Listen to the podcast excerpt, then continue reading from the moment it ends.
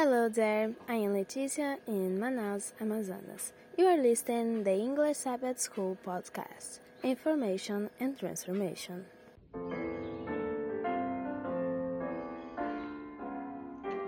Hi there, dear friends. I'm Mo for the English Sabbath School podcast, lesson 13 for Thursday. I said Thursday. Nah, uh, uh, Pastor Antal, I didn't say Tuesday. I said Thursday. Stick your tongue out. December 28th. Today's title Mission Complete. Hallelujah. Praise the Lord. Let us pray first. Dear Heavenly Father, we are so grateful for your love for us, for your plan of salvation, and for uh, inviting us to tell the world about the good news. Oh, Father, we look to the day that we will see Jesus face to face. But until then, Father, hold us close to you. Keep us on the straight and narrow path, and that we may invite others. Give us wisdom how to invite others to join this pilgrimage that we're going through, this journey towards heaven. In Jesus' name, amen and amen. So the lesson has a very powerful idea today, huh? Because this week we are studying about the end of God's mission. And here we see mission complete mission concluded, mission accomplished. As Jesus said on the cross, it is finished. So we are invited to do what, my friends? Exactly. Open your Bibles. Open your Bibles to Revelation. Yes, we're going to be reading some chunks of Revelations, Revelation chapters 21 and 20, 21 and 22. So I'm going to be reading from the NIV, the International Version, but please feel free to use any translation that you prefer. Revelation 21, 1 through 4. The subtitle is A New Heaven and a New Earth. Then I saw a new heaven and a new earth, for the first heaven and the first earth had passed away, and there was no longer any sea. I saw the holy city, the new Jerusalem, coming down out of heaven from God, prepared as a bride, beautifully dressed for her husband. And I heard a loud voice from the throne saying, Look, God's dwelling place is now among the people, and he will dwell with them. They will be his people, and God himself will be with them and be their God. He will wipe every tear from their eyes. There will be no more death, or mourning, or crying, or pain, for the old order of things has passed away. Oh, I love Revelation 21 4. Oh, Father, soon, very soon, we shall see this coming into reality. Revelation 21, verse 22 through chapter 22, verse 5. John the Revelator uh, wrote, I did not see a temple in the city, because the Lord God Almighty and the Lamb are its temple. The city does not need the sun or the moon to shine on it, for the glory of God gives it light, and the Lamb is, it, is its light, is its lamp. The nations will walk by its light, and the kings of the earth will bring their splendor into it. On no day will its gate, gates ever be shut, for there will be no night there. The glory and honor of the nations will be brought into it. Nothing impure will ever enter it, nor will anyone who does what is shameful or deceitful, but only those whose names are written in the Lamb's book of life. Verse 1, chapter 22, verse 1. Eden restored. Then the angel showed me the river of the water of life, as clear as crystal, flowing from the throne of God and of the Lamb, down the middle of the great street of the city. On each side of the river stood the tree of life, bearing twelve crops of fruit, yielding its fruit every month. And the leaves of the tree are for the healing of the nations. No longer will there be any curse. The throne of God and of the Lamb will be in the city, and his servants will serve him. They will see his face, and his name will be on their foreheads. There will be no more light, uh, no more night. They will not need the light of a lamp or the light of the sun, for the Lord God will give them light, and they will reign forever and ever. Amen and amen. Beautiful verses, beautiful. So, what is the scene described here?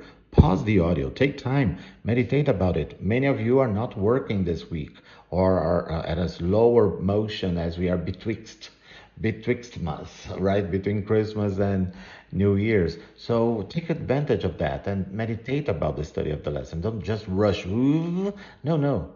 Read, meditate, write down what you think. What is the scene described here?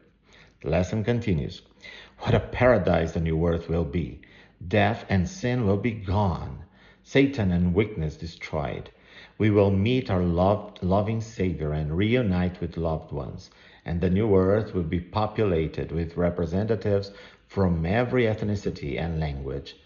The General Conference Mission Board has approved global mission metrics that can be used to determine whether a people group is reached or unreached. A reached people group is one that has adequate numbers and resources to witness effectively to the rest of the group without requiring outside assistance.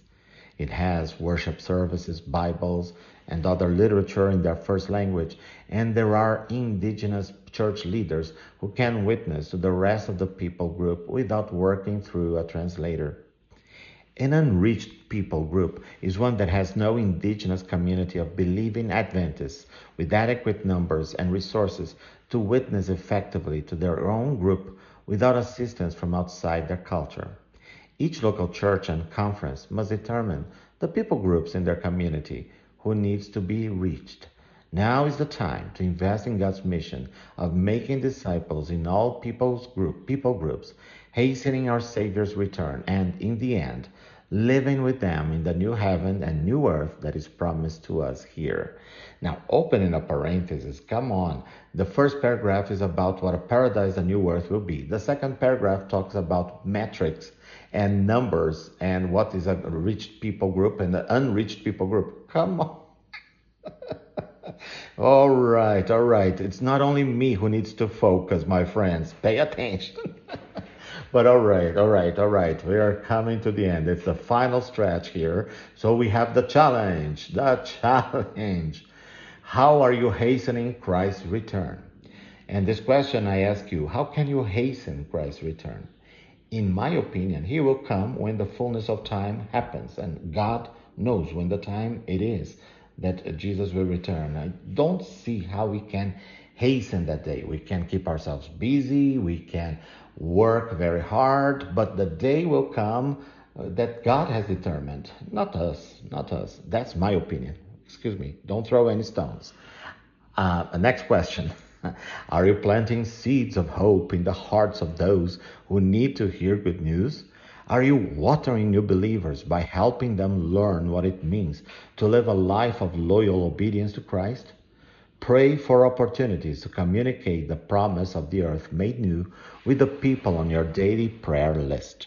Opening another parenthesis here, it's interesting that they say, Are you watering new believers? Are you taking care? Are you discipling them?